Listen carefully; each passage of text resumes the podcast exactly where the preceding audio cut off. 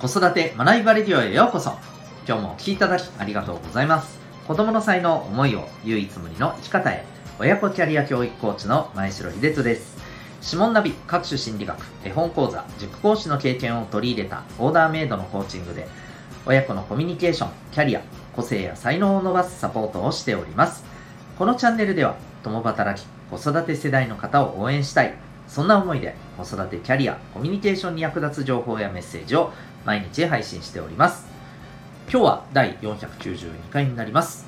猫から学ぶ工夫する力というテーマでお送りしていきたいと思います。またこの放送では毎日が自由研究探究学習施設 Q ラボを応援しております。はいということで今日のテーマでございます。えーとあのうち猫がいましてですね、はい。えー、まあ、猫、可愛いですよね。いや、犬派の人、すいません。っていうか、僕、犬も好きなんですけど、はい。あの、犬さんはですね、散歩に連れてくっていうのが大事じゃないですか。で、これができるかどうかがすごく怪しいんです。ということでね、えー、それだとかわいそうだなってことで、えー、はい。でも、どっちが好きって言われたら猫が好きです。いや、ごめんなさい。そんなことはどうでもいいんですけど、えー、今日はまあその猫から学ぶという話をですね、えー、ちょっとさせていただきます。ちょっと話が一回猫から飛ぶんですけど、この間ですね、えっ、ー、と、ツイッターでまあこういうあのツイートがあって、え話題になりましたというですね、ある記事を見たんですよ。えっ、と、何かというとですね、えお寿司を買って、で、まあ新幹線に乗り込んで、ところが橋をもらうのを忘れていて、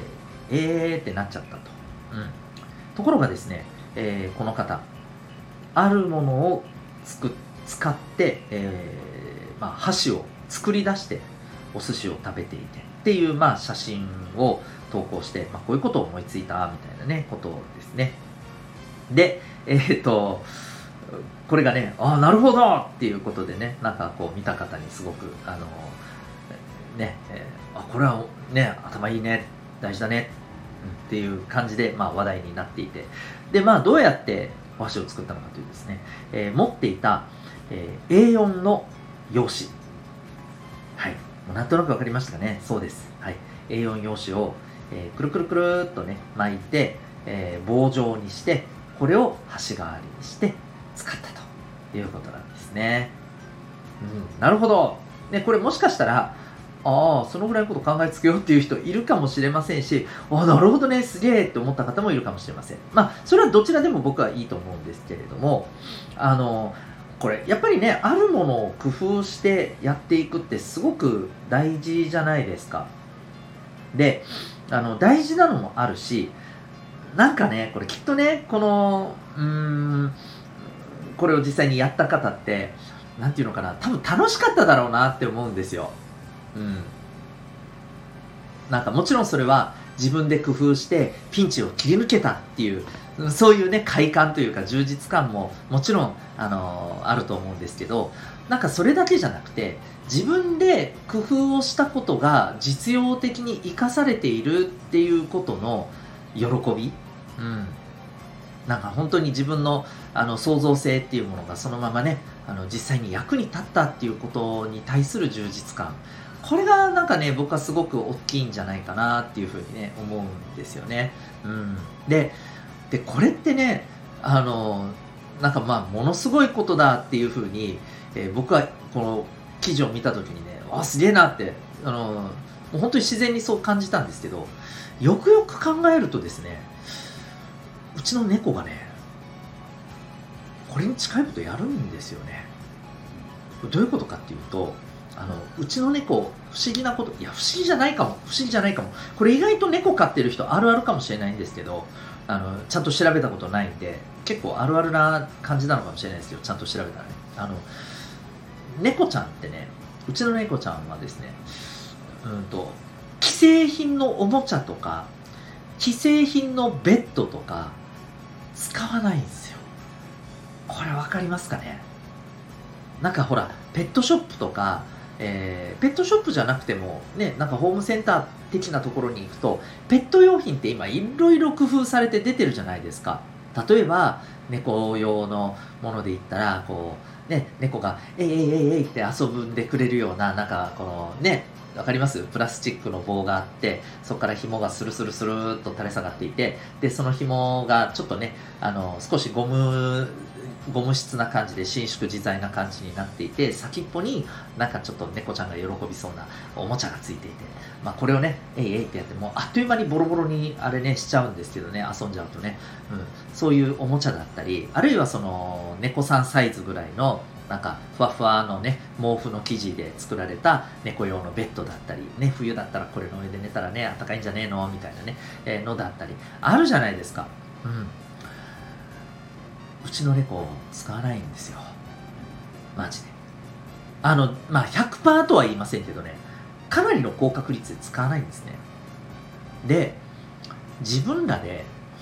なんかこれだよね。これが自分は居心地いいんだよねみたいな感じでなんかちょっとほっぽっとかれてる段ボールの箱の中に行ったりとかですね。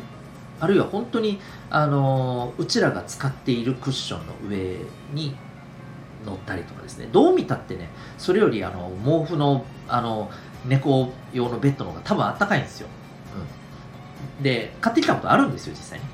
乗らないんですよ、うん、あとおもちゃ、うん、おもちゃもですねなんかねあんまり遊ばないんですよね。まあうんとね大体買ってきたものの8割は外れます。あんま興味持ちません。ふーんって感じです。でもっと面白いのはですねあのうちらがこれで遊ぼうすると遊ばないくせにですよ。あの使わないんやなって放置してたら遊ぶんですよ。さも自分で見つけたおもちゃであるかのように。なんかねこの行動を見てるとあなんか自分で開拓したいんだよねお前ねみたいなそんな感じがするんですよね。まあ分かりませんよ。うん彼らはどう思ってるか。ただの気まぐれかもしれません。猫ですからね。はい。ですけれどもどうもその辺の行動って一貫してるんですよ。うん。で僕は解釈としてそういうふうに受け取ったんですよね。あなんか自分らで要はこれがいいって思ったものを大事にしたいんだよね君たちはね。はいはいみたいな。そうそうなんですよ、うん、でこれってやっぱりあのー共通している部分かなと思ってやっぱり自分で工夫したものって嬉しいんですよね。あのちょっと違うかもしれないですけど自分で作ったご飯って美味しいじゃないですか。なんだで、うん、あ明らかにしくじったりしたらちょっとともかくとしてまあ普通に仕上がったものっていやどこのカレーより自分が作ったのが最高やさって思いますよねうん。ああいうところもやっぱ自分で頑張ってこうやってできたからこそそこにねやっぱりこう価値を感じるんだろうなとそこに充実感があるんだろうなでそこから、まあ、次の、えー、やる気とかねモチベーションにもつながっていくんだろうなって思います。で特にやっぱりお子さんはねこういうところって大きいんじゃないのかなというふうに思います。はい。是非ですね自分で工夫してよしうまくいったイエーイみたいなね体験をまあいっぱいこうさせていけるといいんじゃないかなと思います。まあ、私たち自身もね、ぜひこういったことも大事にしていきましょう。ということで、今日はですね、えー、猫から学ぶ、えー、工夫する力、そんなテーマでお送りいたしました。最後にお知らせでございます。えー、っと、皆さんは、お子さんのですね、えー、持ってる力、才能、これを伸ばしたい、そんな風に思ったことあるのではないでしょうか。とはいえ、どうやってそんなものがわかるのかっていうところで、えー、まあ例えばねいろいろな、あのー、そのお子さんの個性であったりとか特性であったりを見るさまざまなことを試されている方もいらっしゃるかもしれませんぜひお勧めしたい方法がありますそれはですね、えー、科学的かつ簡単にお子さんの生まれ持った脳の特性しかもこれは一生変わらない部分の脳の特性を知ることができる方法があります。それは指紋を分析することなんですね。